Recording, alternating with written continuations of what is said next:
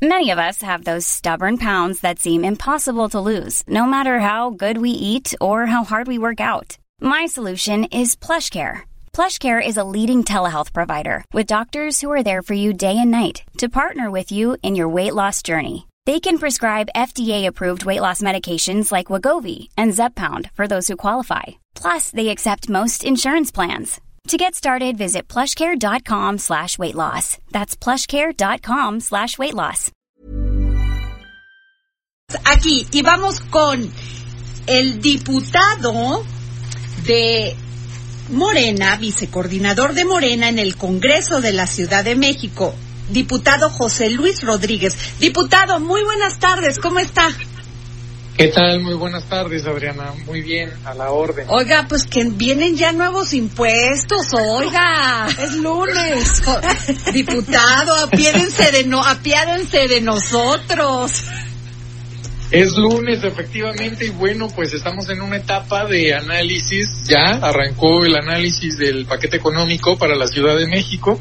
Hace unos días tuvimos la oportunidad de recibir en el Congreso Capitalino a la Secretaria de Administración y Finanzas, a Luz Elena, donde nos entregó el proyecto de, de ley de ingresos, efectivamente, de código fiscal, y bueno, pues por supuesto que también de el proyecto de presupuesto de egresos para esta ciudad. Claro. Oiga, diputado, mire, o sea, impuesto a la venta final de bebidas alcohólicas, impuesto al, a la prestación del hospedaje, impuesto sobre la tenencia y uso de vehículos, impuesto a juegos de apuesta.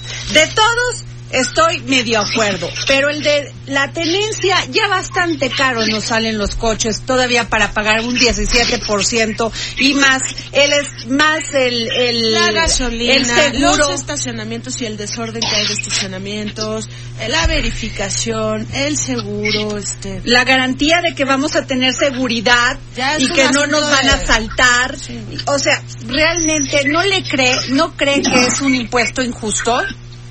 Fíjate que en el caso de la tenencia es importante señalar que el subsidio continúa al 100% para vehículos, bueno, para personas físicas o morales cuyo vehículo eh, no exceda en precio de factura de 250 mil pesos. Pero eso ya no Sí. cuesta ni un Volkswagen, este diputado. ya ni siquiera si No, fuera a comprar ¿cómo una creen? combi de esa del año 39. Qué buenos vehículos tienen ustedes, pero, pero no crean, la mayoría de la población puede acceder en esta ciudad, va a seguir con este esquema de financiamiento. Pero bueno, pues es importante señalar que particularmente en el caso de la tenencia, lo que se busca es poder generar un mejor esquema de participación, de coordinación fiscal con el Estado de México. Ustedes saben que hay muchos vehículos que se compran eh, pues aquí mismo en la ciudad, pero que se emplacan en otras entidades. Oiga, pero Una- cópienle lo bueno, no lo malo. bueno, eh, hemos hemos homologado con el Estado de México, no así, no ha sido posible con el Estado de Morelos, pero en el caso en el caso del Estado de México va va un esquema homologado para poder tener pues un esquema de coordinación.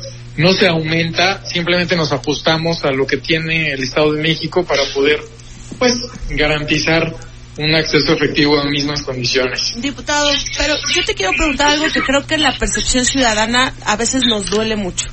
Este asunto como de combinar, si tienes tantito más, o sea, si puedes aspirar a un auto de más de 250 mil pesos, entonces esto ya te va a significar que no lo vas a poder mantener, porque eso es, eso es fiable. No toda la gente que tiene una camioneta de 300 mil pesos ni es millonaria, ni tiene todos los ingresos para sostener un auto. Oiga, yo la debo. O sea, es- esta combinación de impuestos como, lo voy a decir como lo pienso, pues, a, a- a los ricos, ¿sabes? Este, no, no sé cuál es la fórmula para que no caigamos en este sistema.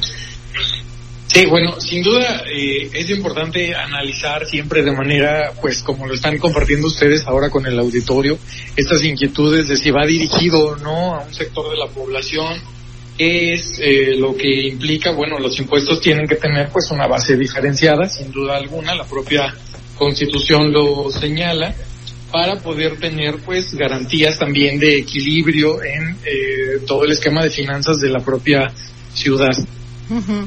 Oiga, fíjese que lo que sí estoy de acuerdo con ustedes es esta reforma que señala que la industria del juego con apuestas tiene tendencias negativas como la ludopatía. ludopatía. Eso sí me parece bien porque sabe que muchos de los adultos mayores se van a gastar su dinerito a estas empresas y se van a gastar su pensión. Tienen toda la libertad de gastarlo, claro, eso es su dinero.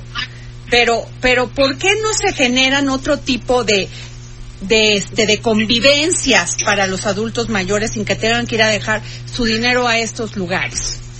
Fíjate que efectivamente estos lugares han proliferado aquí en la Ciudad de México y eh, han empezado a generar efectos nocivos en la población. Ya tiene afectaciones de carácter laboral, material, incluso por supuesto materiales. Hay que señalar que eh, obviamente la ludopatía pues genera pues sin duda un trastorno que eh, tiene que ver con episodios de participación en juegos de apuestas donde la gente va perdiendo el control. Nos parece importante. Hay otras entidades de la República que tienen ya este impuesto. Por lo menos eh, es importante señalar que nueve entidades ya cuentan con este impuesto eh, instrumentado en sus distintas entidades, Aguascalientes, Campeche, Nuevo León, Quintana Roo, Tamaulipas, Veracruz, Yucatán, el propio Estado de México que se genera un gravamen que es de un 10% para poder generar pues una tendencia que nos ayude a revertir.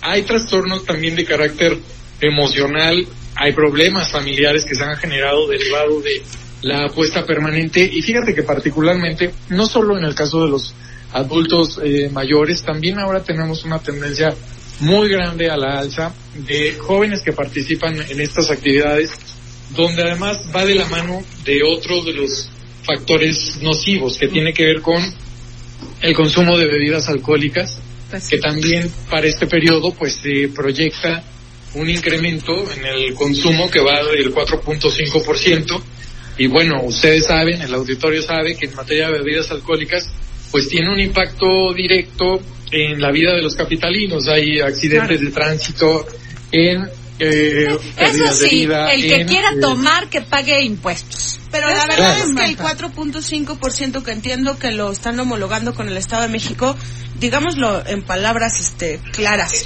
eh, alguien que le gusta beber y que va a salir, el 4.5% no le representa nada. Aparentemente no le representa nada, pero, pero, para la ciudad es importante. 30 pesos. 30 pesos. Y si le aumentamos el 4%. O sea, que ahí tal vez es donde sí tendrías que meter más impuestos. Se, me ocurre, pues. y quitar el de la tenencia, diputado. Mira, justo, creo que vale mucho la pena. Hay que empezar a, a ubicar fuentes de financiamiento que requiere la ciudad para hacerle frente a los egresos. Y por supuesto que es importante analizarlo eh, con toda claridad. ¿Cuáles nos pueden generar una aportación mayor y un beneficio mayor para la ciudad que tienen que ver con desincentivar conductas eh, nocivas? Y eso nos va a permitir paso a paso pues también analizar otros proyectos que deben de ser eh, pues analizados. El tema de la tenencia, hace muchos años que ya estamos en esta dinámica así, si se cancela o no se cancela, si se mantiene un subsidio o no, si mantener un subsidio implica un, fortalecimiento para el uso del vehículo o no. Entonces creo que vale mucho la pena analizarlo con toda claridad. Pues bueno, vamos a estar muy pendiente, diputado. No se va a librar de nosotras, ¿eh? No, al contrario, me da mucho gusto escucharlas y nos queda pendiente un impuesto que es interesante, el que tiene que ver con Airbnb, que es el Mire, yo, le, yo iba a salvar la tarde, pero usted insiste. ya, está bien, está bien, será en otro momento. No, no, no, pues ya, ya cuéntenos, por favor, porque esto sí no queda muy claro si por rentar nuestro, una, una, este, un departamento en estas plataformas van a tener que pagar quién, nosotros o el que lo rente. Va sobre un 5% y tiene que ver con eh, generar además el impuesto sobre, sobre la renta que hoy en día no se paga y tiene además otro impacto que es el cambio de uso de suelo en la práctica, en los hechos de cada uno de los inmuebles, porque sucede lo que has mencionado.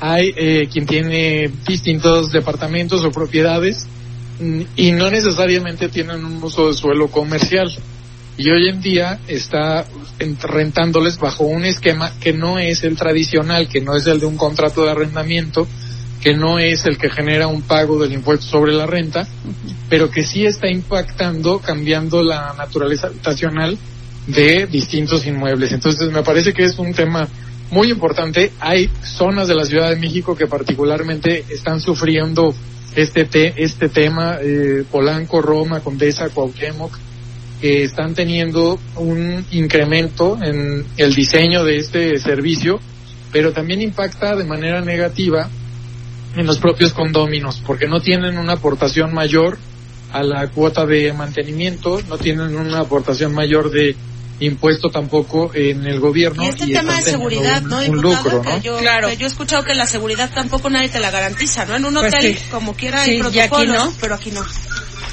Fíjate que el caso de seguridad también está generando un impacto cuando se renta de esta manera, a través de Airbnb, porque hay un flujo de personas donde ya no se tiene un control generalmente en los, en los edificios, ya la gente está, eh, cada semana entra o sale alguien distinto, no tienes una garantía. De, de quiénes están habitando, no sabes quién es tu vecino, el que rentó por un año o por dos años. Claro. Aquí, ya de plano tienes un, un esquema de entrada y salida de de personas que no conoces que es de una semana o de entrada por salida. Pues, diputado, lo tenemos que dejar. Nos hubiera que, gustado quedarnos con usted, pero ya sabe cómo es la guillotina de la radio. Muchas gracias por haber estado aquí en el dedo en la llaga. Gracias por la oportunidad, un gusto saludarlas. Abrazo. Bueno, pues muchas gracias, jefa Andrea. Te debemos tu sesión. Por favor, este es tu programa cuando quieras y como quieras. y quiero subrayar a Claudia y a Andrea que participamos en una mesa plural, porque tuvimos en nuestro espacio a Ricardo Monreal de Morena y a Jesús Ortega de la oposición. Eso es, yo creo que es lo que ayuda a un país, que seamos democráticos y plurales. Muy bien. Muchas gracias, nos vamos. Gracias. Want truly hydrated skin? Midosia's Body Care Breakthrough Hyaluronic Body Serum. It's clinically proven to increase hydration by 161%. It's lightweight, fast absorbing, and delivers 24 hours of hydration for silky smooth skin without any sticky afterfeel. Treat your skin to clean vegan skincare from Osea. Get 10% off your first order with code SUMMER at OseaMalibu.com. That's O S E A Malibu.com code SUMMER.